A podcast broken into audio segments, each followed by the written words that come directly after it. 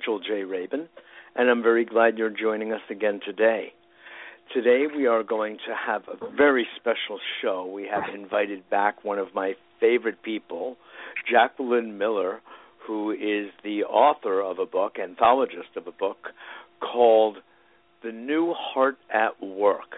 She actually first wrote it uh, some years back and uh, co-authored with uh, Jack Canfield, and she has since, with her other dear friend and colleague Heidi Alber, revised the book entirely and upgraded it and added to it and really changed its entire entire ethos around to a whole other level. And that will be the subject of at least the first part of our show today. Then we will move into uh, a whole other hat that Jackie wears, largely, which has to do with her being the co founder with her husband, Andrew Michael, of Partnerships for Change, a nonprofit organization that is doing exceedingly wonderful work in different parts of the world, largely Asia, now starting in the United States. And we'll get an update on the kind of work that Partnerships for Change has been doing. So, uh, just to tell you, I'm actually in the book. I wrote a chapter for her latest version of Heart at Work. It's a very heartfelt book, and I really was uh, privileged to be part of it. And I'm also on the advisory board of Partnerships for Change because I feel so good about the work that they are doing and really love to stand, and A Better World stands completely behind what they do. So, Jackie Miller, welcome to A Better World. It's great to have you back. Well, thank you, Mitchell, and you are one of our very most favorite people. So I'm really, really happy to talk to you any any time I can get an opportunity. So even if it's even if you only talk to me on your radio show, it's very nice to speak with you. You're funny. try not to limit it to that, Jackie. You know that.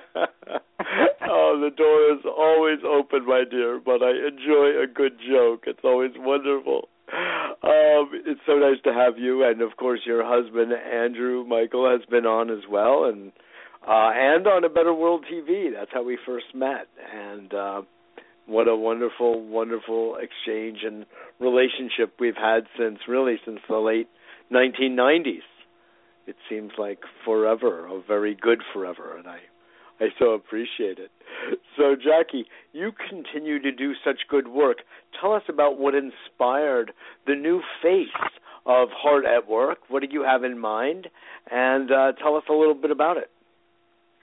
Well, you know, it's it's really built on the unexpected success of our last book, which, as you know, was translated into nine languages, is available in over 11 countries, and the first um, the first two months it went on the bestsellers list.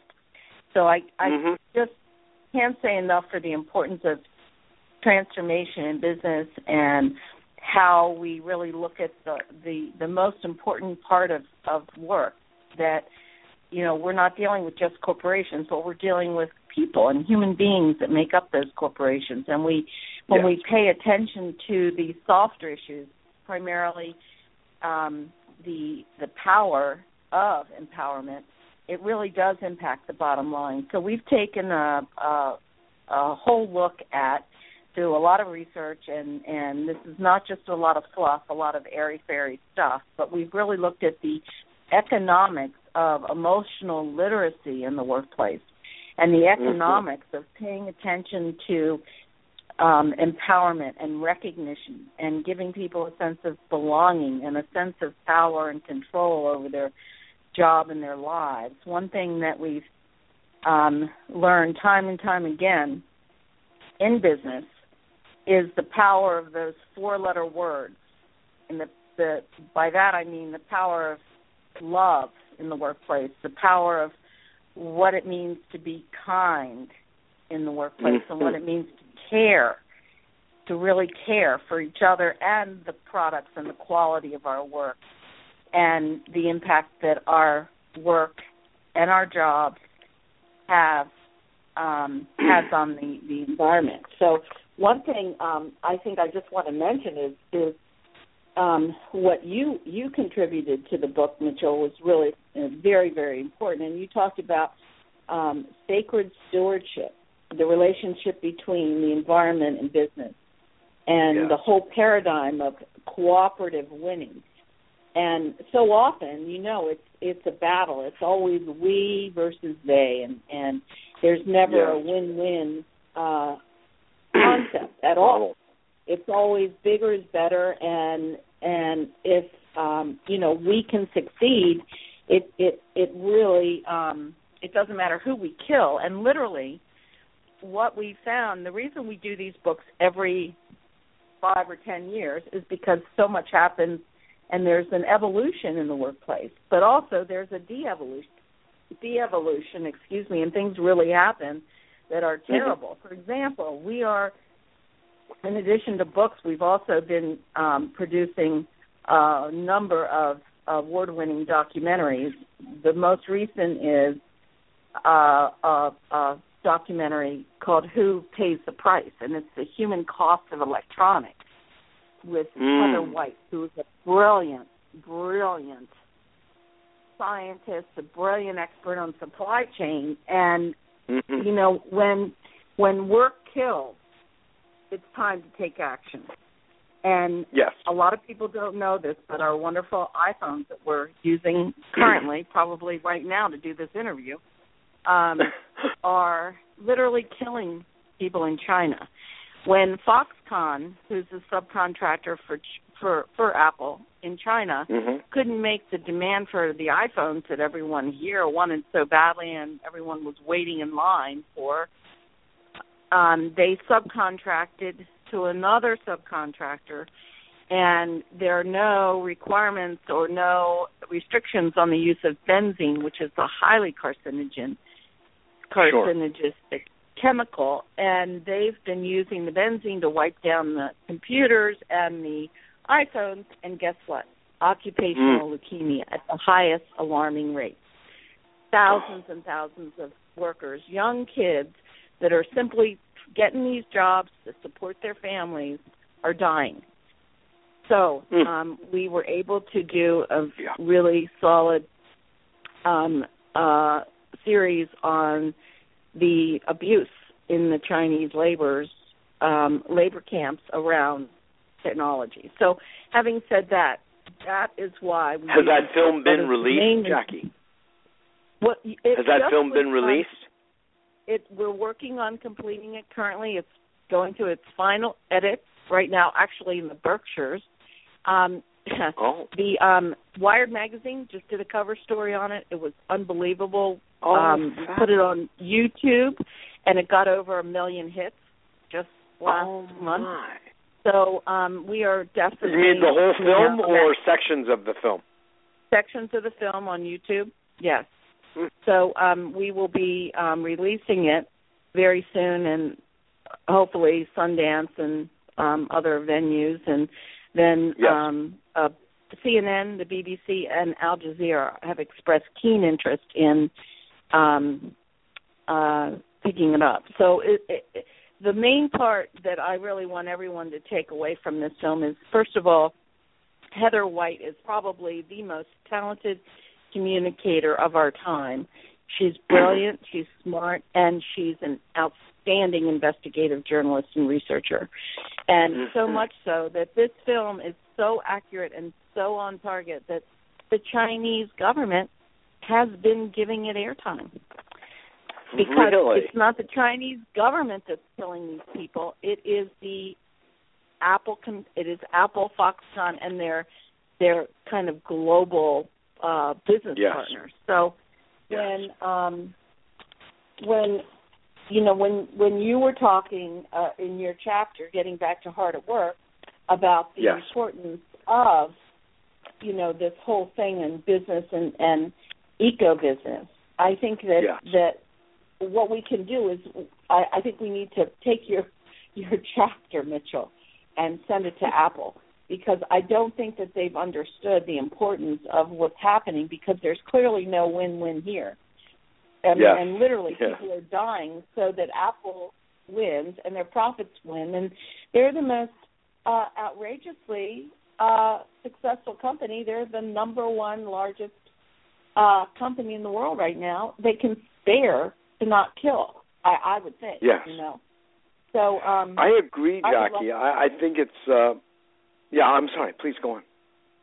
Oh, so you know, there's there's no moderation here. There's no uh, Yes. uh, sense of eco friendliness. There's right. nothing. No um, win-win. no win-win. There's right. no win-win. There's no ecological, ethical, or humane humane part of their business. It's all about profit.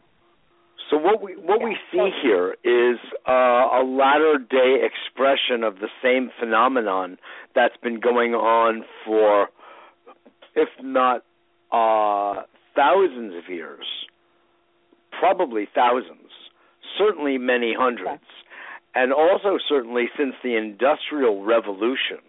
Uh, it has intensified with the working conditions in England, for instance, at the at the, the beginning of the Industrial Revolution, and childhood labor, which was nothing short of what we refer to today as childhood slave labor. It's another form of human trafficking, really. So we see that we didn't have to go as far as the what we call third world countries or developing countries or far away Asian countries. But right here in our own European and American backyards, Jackie, this kind of horrific, egregious moral or lack of moral attitude toward others in the workplace has been going on. Uh, you know, I mean, I don't have to. I mean, right? I mean, it's been going on. I mean, just the entire slave trade of from Africa to the United to the colonies, you know, to South America, to the Caribbean. I mean, this has been going on for a long time. So, what you're saying, it's no less horrific.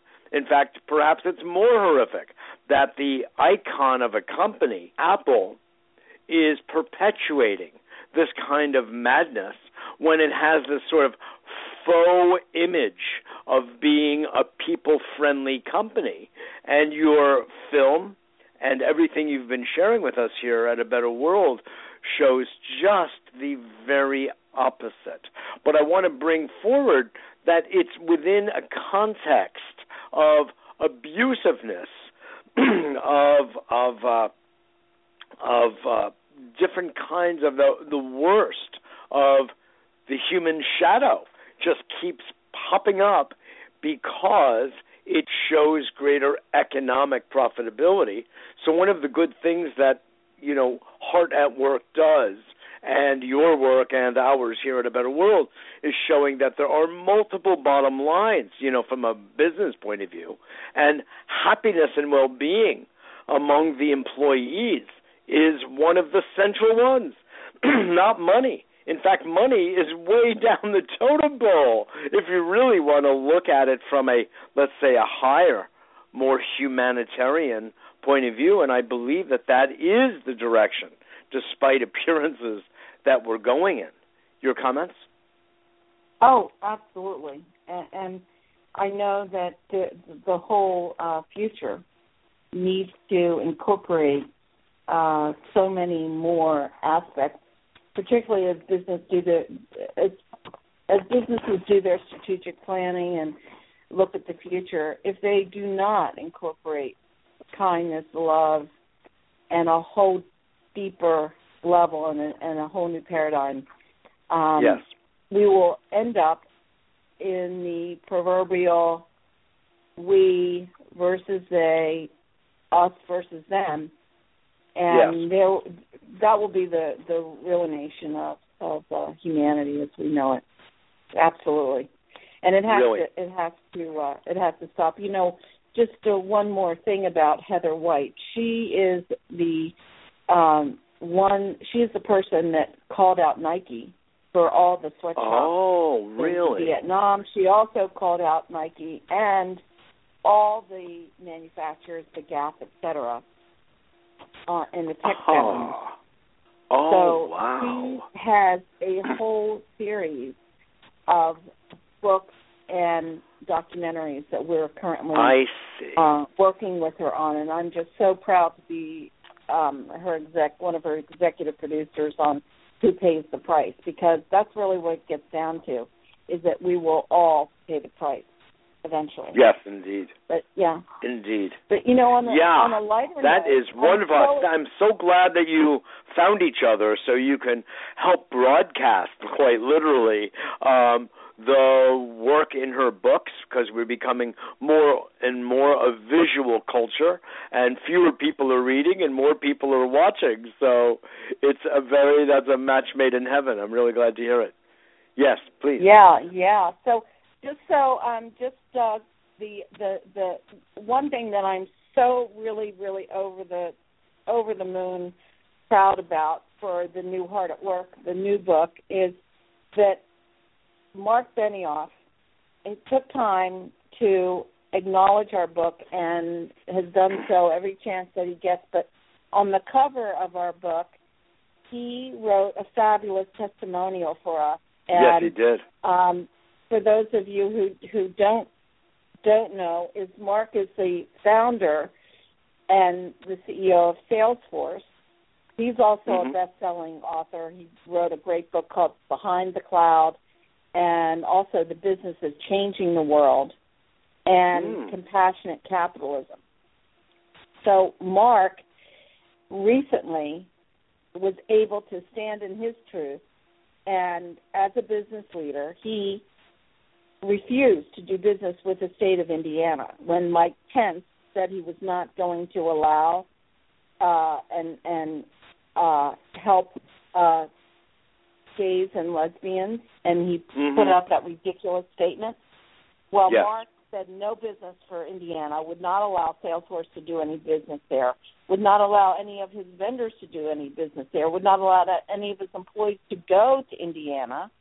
And because he restricted all commerce, Mike Pence, the governor of Indiana, had to revoke his his edict and allow um, equality for gay and lesbians in Indiana. And of course, it didn't hurt that Mark is the icon and so respected in Silicon Valley, and he was able to call Yes. up all his buddies, and all the other companies followed suit. So Right. I just can't say enough about about Mark Benioff and his level of kindness and goodness, and he is all about love, all about being kind, and all about Mm. his incredible capacity to care for his people, to care for others, to care for just the poorest of the poor.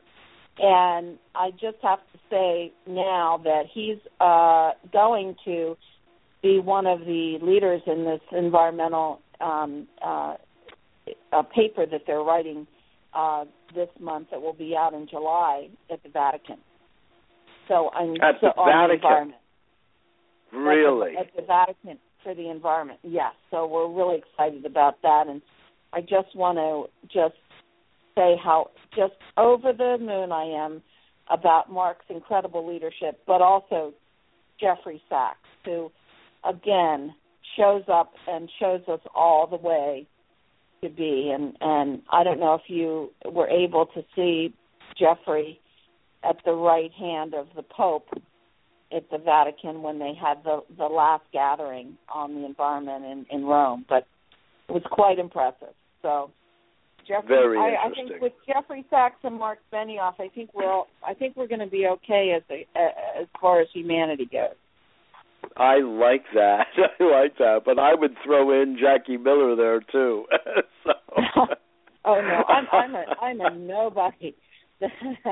these these are these are people that are really really doing it, really doing it. But, that is um, you wonderful. know, and I say too that I just I've just um, come from speaking at Johns Hopkins um, at a medical um, meeting that they had in their OBGYN department, and I am so impressed with the level of of advanced uh, kindness, if you will, and the Mhm. research that they're doing in that department is just it's just mind blowing.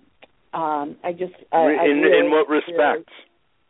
Really, well, do you know that they first of all they are always the leaders every year in in their field in the entire world.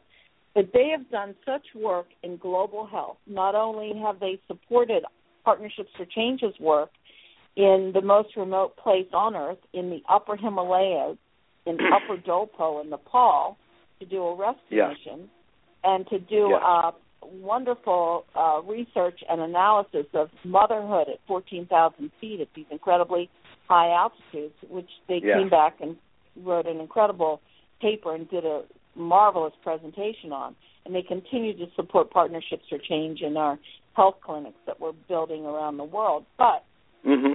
they're they have gotten so incredibly skilled in technology. And here's the flip side to Apple, who's killing people with technology, but they are saving lives with technology. They Medical technology in utero, in in almost the most finite technology, where they're able to in utero go in and correct an abnormality in uh, uh, the fetus Mm. So the child is able to live and not die in utero, but also to be born healthy. That yes. no one else on the earth is doing this. This high That's remarkable. Work. Is it Over, using so some kind of medical technology?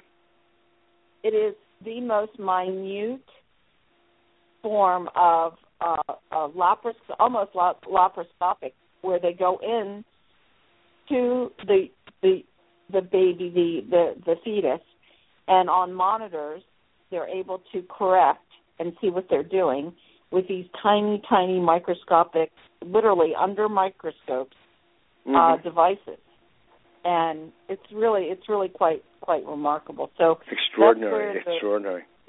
They are breaking breaking ground every day there, and uh, it's no uh, joke that I I really think that if they restructured that that hospital, the um, there's one woman there who heads up maternal fetal health named Karen Blakemore, Dr. Karen Blakemore, and I I definitely I think she should be the chief kindness officer at Johns Hopkins. in, well, you know that's a very interesting idea because this kind of new officers in the company are beginning to show themselves. I've heard of such things, and in fact, I think there's some reference to it in your book, The New Heart at Work. Um, certainly, one of the things that you've been doing a lot so far on today's show, Jackie, is acknowledging a lot of people from Mark Benioff to the Johns Hopkins people to Heather White and in your book, and as I know in your life, that is a very important feature of it, which I think is fabulous, and it is in mine as well, which is the power of acknowledgement and the work of Mike Wyman, who is one of the authors in the book as well. Could you speak a little bit about that? Because this is a a part of, and you know, I, where I come from with my background in psychology and holistic practice it show what we see is when people are acknowledged it actually has a cellular effect on them. Immune function increases and improves because there's greater oxygenation in the cell and serotonin increases. There's an entire neurophysiological profile that occurs when people are kind to one another when people are grateful to and for each other, and when people acknowledge each other. Exactly. Exactly.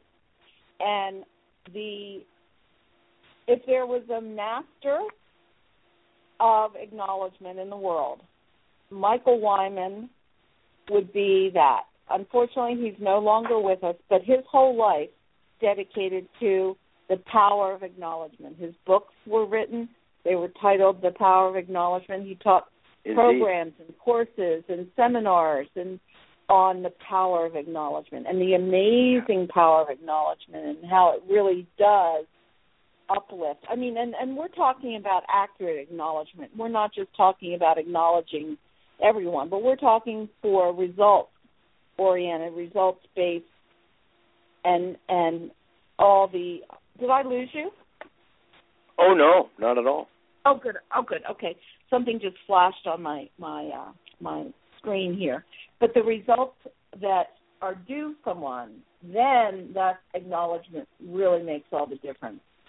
So um, you know yeah, I, that I can give a clear example of that, uh, which is that uh, many years ago, through you, he came to my place with a group of four black men who had formed a group called Beyond Belief. Each one of them had been down and out and had been an alcoholic, had been on the streets, were drug addicts, living out of shopping carts under bridges in different parts of Manhattan or the boroughs.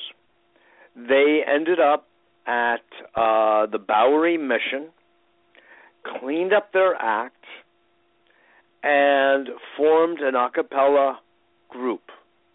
And they would go around singing beautifully and educate kids largely about staying away from drugs and alcohol and leading a clean, healthy, you know, love based life.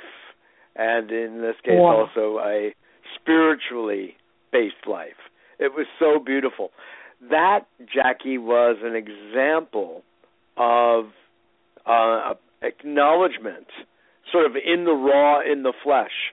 And for me, it was I to this day I say that was one of the most fun and meaningful interviews I have ever done with those four Aww. gentlemen.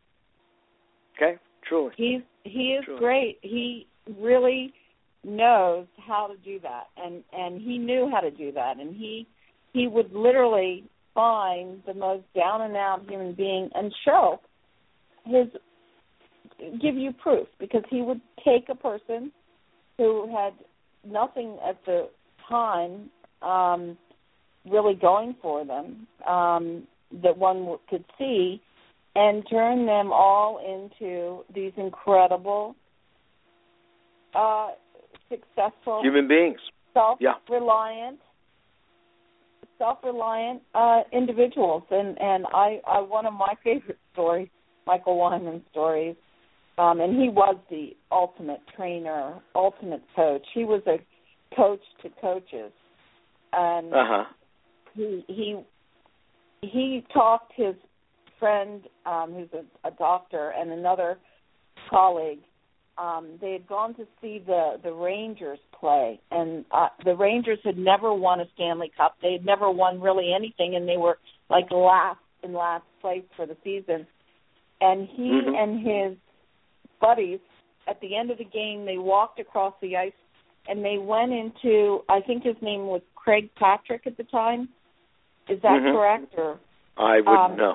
Coach of the the Rangers and they went into his office unannounced uh, and just showed up at the door and and uh, also uninvited. they're uninvited and the the the um uh the the coach says, "Well, uh, you know, who are you? What what are you doing here? And he was quite upset because he just lost the game. And Michael Wyman looks at him and goes, "Well, we're the three wise men, and we're here to grant you anything you want." and the coach looks at him and he goes, "Oh my God! Well, I want to win a Stanley Cup. I want to win something." And Michael goes, "Your wish is our command." And he worked with him, and you know what? they won every game from then on and went on to win the Stanley Cup. So that was oh Michael Wyman. He would just God. show up. He would show up, as you said, uninvited and unannounced, and he would turn the morale around. He would turn the the the future. He created people's futures and and uh, really worked directly with sports teams and and uh, business teams and uh, really, and and a lot of social entrepreneurs. He he worked at the United Nations. He did a lot of really great work with a lot of the environmental leaders, particularly at the Earth Summit in Rio de Janeiro. And in fact, he got us to Rio de Janeiro for the Earth Summit back in 1992. So, yes. So interesting. So interesting. Yeah. And of course, he's in the book. Let's let everybody know you were listening to A Better World. We're on every Wednesday at 6 p.m. Eastern Daylight Time, and sometimes throughout the week as well. And you can always listen, and most people do, I know, in archive. It's always a pleasure.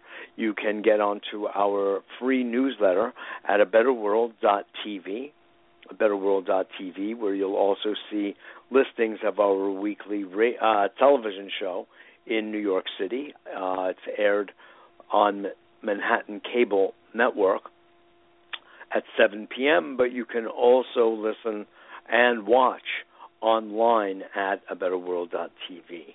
Today we are spending the entire program with Jacqueline Miller, the author, co-author, anthologist of The New Heart at Work, which is the focus of our dialogue today. And also, we're looking at partnerships for change and some of the good work we're weaving here, uh, some of the good work that it is doing uh, using these days films for making some very powerful uh, pronouncements about and reports about what's going on in the interface of technology and human life. And it's very important the work you're doing, Jackie. I so applaud it. I acknowledge it. Uh, and let's say also, um, going back to the book for a moment, uh, you have just some outstanding people, among whom are uh, Thich Nhat Hanh and Marianne Williamson. And uh, both have been, by the way, on either A Better World TV, Thich Nhat Hanh, or Marianne has been on A Better World Radio a number of times on this show as well. So, Khalil Gibran, I mean, you have really gone down and deep to get just wonderful, wonderful examples of how to bring self esteem humanity, kindness, cooperation. You know, neuroscience these days is showing us that these are these cooperative characteristics are actually what keeps us alive. It keeps the species surviving, which is our sort of a psychobiological, perhaps spiritual mandate, you know, as a species to keep it alive. It's not through killing. It's not through murder. It's not the notion of survival of the fittest. That's not true. It's been proven that uh, kindness, love, social cooperation, working together are the things that actually brings our species through the darkest moments and greatest challenges. Your comments? Absolutely. It is. And we can lead. Uh, you know, it may sound really corny, but people can lead with their heart and yeah, and really show and model what it is to be human. And, and then then there's a way. Then there's a light at the end of the tunnel that when we do not take the the altitude and and show in everything we do a new way and and you know I always say the main thing that needs to happen in the world today we need to teach people how to be human again because people exactly. have lost their humanness. They have lost. They don't know how to be human. We bury ourselves in our computers. We bury ourselves in our in our technology. In our technology, the world.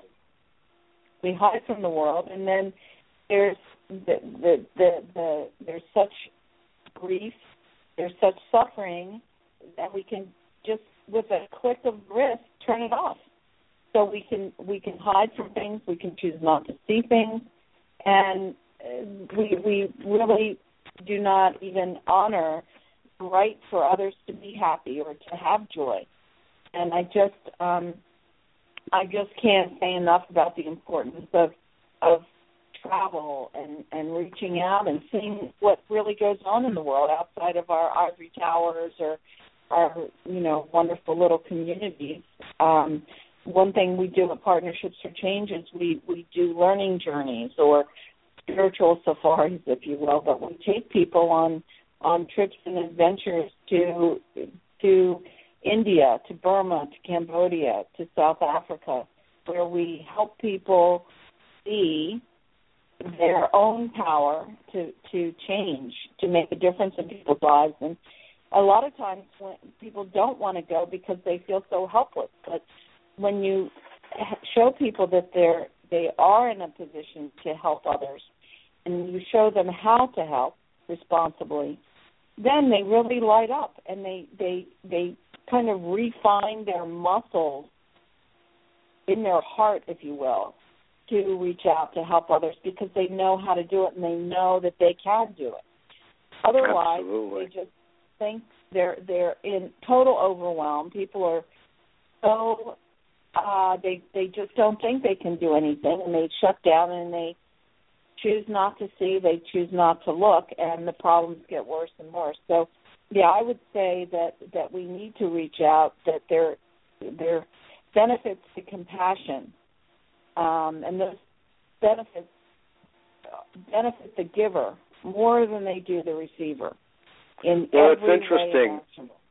Your uh, several of your trips to to India, you and Andy, your wonderful husband, have uh, included meeting with the Dalai Lama, talk about compassion and dealing with, to some extent, the Tibetan Buddhist community and their outreach, dealing with some lamas who are going to those remote places in the Himalayas where there is a culture, unfortunately, of some different forms of child abuse and have done remarkable things in saving many girls and bringing them to a new environment and new freedom and uh, education.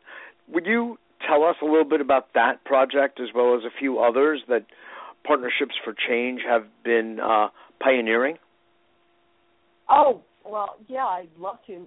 Um, one of the, the, the areas of Partnerships for Change that we've been working on is is supporting um, and building capacity for uh, we call them our spiritual entrepreneurs, and and our spiritual entrepreneurs are we're a very non-denominational organization, and we're a United Nations NGO, and we work with monks and Catholic priests and nuns and Hindus and sadhus and and atheists and and people that are and we do a lot of work with the Theravadic Buddhist monks as well Mhm. as the Tibetan Buddhist monks. So one of our um, and they find us. I have no idea. They we're we're headquartered in the Presidio of San Francisco, and literally someone will hear about us and bring someone, and they just literally knock on the door. So one of our monks, um, um, we is is a wonderful, incredible humanitarian um, named Lama Tenzin Chogyal, and Lama Tenzin is a Tibetan Buddhist monk. He's uh, all, he's in the Humanitarian Hall of Fame with Mother Teresa and the Dalai Lama because Yeah. he is he risks his life time and time again to save these children that would have died in remote areas and the um an area in, in upper Nepal um they have a about 50 or 60,000 um literally the indigenous Tibetans have have escaped from Tibet and settled in this area. And there's something incredibly interesting about the genetic their DNA of these indigenous Tibetans first of all. Secondly they have very um a very interesting culture and they they have uh, Tibet uh, ancient Tibetan Tibetan beliefs have a lot of uh um well I'm not going to say um I better say this very carefully. Um they they have a very interesting belief system that uh that girls are are if they're born with a deformity it is a very bad omen so a a girl if a girl is born Uh, or any child really but a girl You mean bad? You mean bad omen? a bad omen bad sign bad omen and they are they Bad are not- karma, they're- no doubt. Bad karma. Oh, really the worst. So they're forced to be raised. They they put them out to be raised by the cattle. They're not allowed inside any of the huts, and they the mothers basically have to to put their child out to die. So what Lama Tenzin does is he goes and he rescues these kids, and he Mm. brings them, carries them out. Now these are 20 day trips, 10 hour day trips into the Upper Himalayas. He crosses the um, uh, these inc- uh, unbelievably high altitudes, 17,000 feet altitude. He has to cross four times to get to this remote area. So the these kids, he goes, he saves their lives. He brings them back, and- and, as little babies, he brings little babies back. These he raises them in a place in northern India, in Dehradun, India, where they are given the finest education in a private school, a private English speaking school. They're given unbelievable love, care, food, spiritual teaching, and I just can't say enough for what he does for these kids. And again, I have to thank Mark Benioff because these kids now, the four oldest kids, and we've been doing this for for over 20 years. The four oldest kids are in college, um, and they're in a very good school. One studying to be a software engineer, someone else is studying to be an accountant, uh, business leader, someone else is in fashion design. So, I mean, these are really um, great stories where these kids would have died and now they're thriving. So And what, what is Mark Benioff's role in that?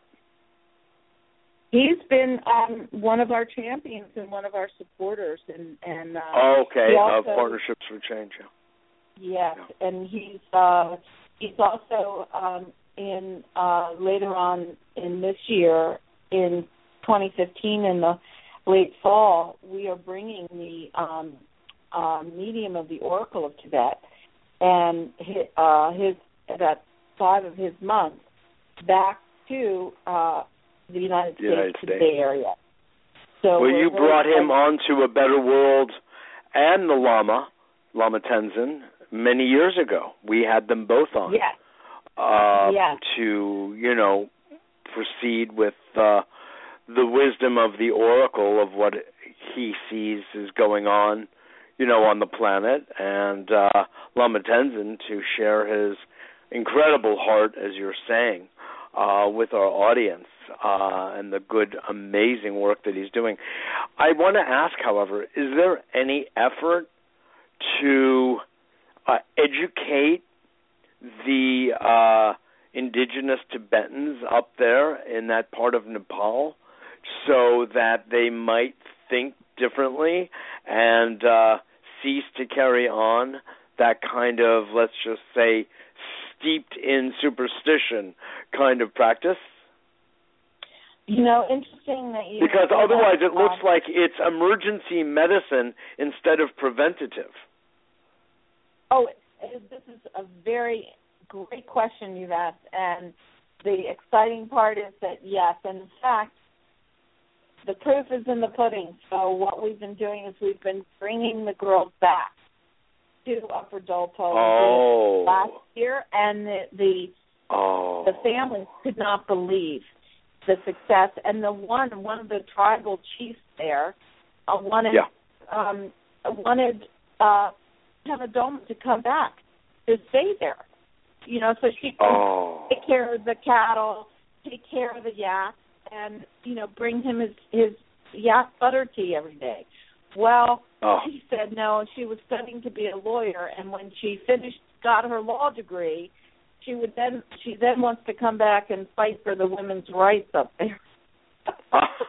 so, so you That's know, brilliant. that's what's happening, and they were shocked. They're always shocked to see the advancement, and they're seeing the power that these girls have now. So it's it's it's happening, and um, it's happening Beautiful. just by the fact that they are seeing their these transformed beings alive and well and thriving. So Oh my!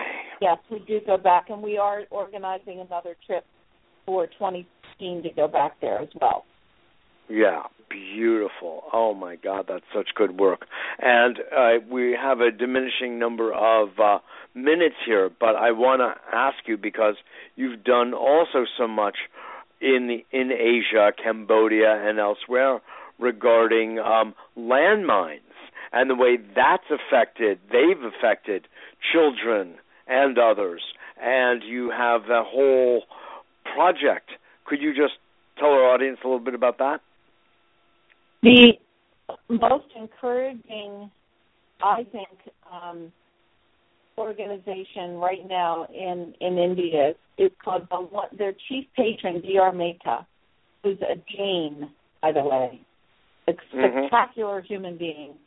He has funded and gotten this organization that does prosthetics. They they give for free prosthetics to anyone because Dr. Mehta feels that someone that's lost a limb should not have to pay to get a limb. If that loss yes. is payment enough.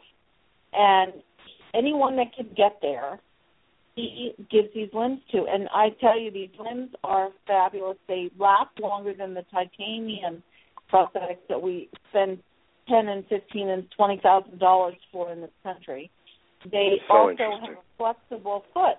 So the the the people that are our our Muslim friends and our Hindu friends and our Buddhist friends that need to pray and kneel, and they this is a flexible foot, so they can still get up and down. They're far more mobile. Yes. And yes. the Jaipur foot is is now in many countries, and they are just spectacular. And I can't say enough. They also last longer than the the, the titanium um, prosthetics. So we are in the so process of introducing the Jaipur foot to the United States in the hopes that we can use the and also the great thing is it looks like a leg. So at a distance it does not look like someone's lost their leg. And they can also coordinate the color of the skin tone with the Jaipur yes. foot, the prosthetics. So and uh-huh. and wearing shoes is not an issue. So there's so many different reasons why this could be seen as a temporary um, until they get the fancy whatever if they want it. Um, yeah. But we um, we have a long way to go because, of course, in this country we have barriers like the FDA and all these sorts of hurdles that you have to go through. Um, yes. But in the meantime, the Jaipur foot is alive and well and, and helping to make people ambulatory because, as you know, in, in developing countries, if you can't walk, you're you're out of business, that you're out of work, and you really sure. die. So, sure. um, and and the interesting thing here, the crazy part of our system in the United States is that our insurance will cover one prosthetic, but it will only cover that one. So if and the, everyone knows these prosthetics don't last forever; they maybe last for three years, and then yeah. your insurance will not give you another one. So the problem is that if you do not have a prosthetic, you're not going to be ambulatory or walk. The chances, if you particularly have diabetes or something that forced you to have your one leg amputated, your your second leg will probably have to be amputated as well because you're not mobile. So yes. um, it's just an insane system we have, and that's a topic for another day and probably exactly. many shows. But the exactly. lack of equity in our and and the lack of uh, you know, I mean, these are plain. this is based on stupidity. But anyway, yeah, um, yeah. We, but that harkens back to where we uh, began the entire conversation, which has to do with bringing equity, human equity, into the marketplace, into the business world. That's where it belongs. That's where it should never have left. And that's where I, you know, Jackie, I have said so many times, I feel like it's been the uh the cutting edge of business that has actually helped to bring us to the brink of human and environmental disaster and catastrophe, quite honestly. And I also think that it's going to be in the same domain of business that's going to bring us back.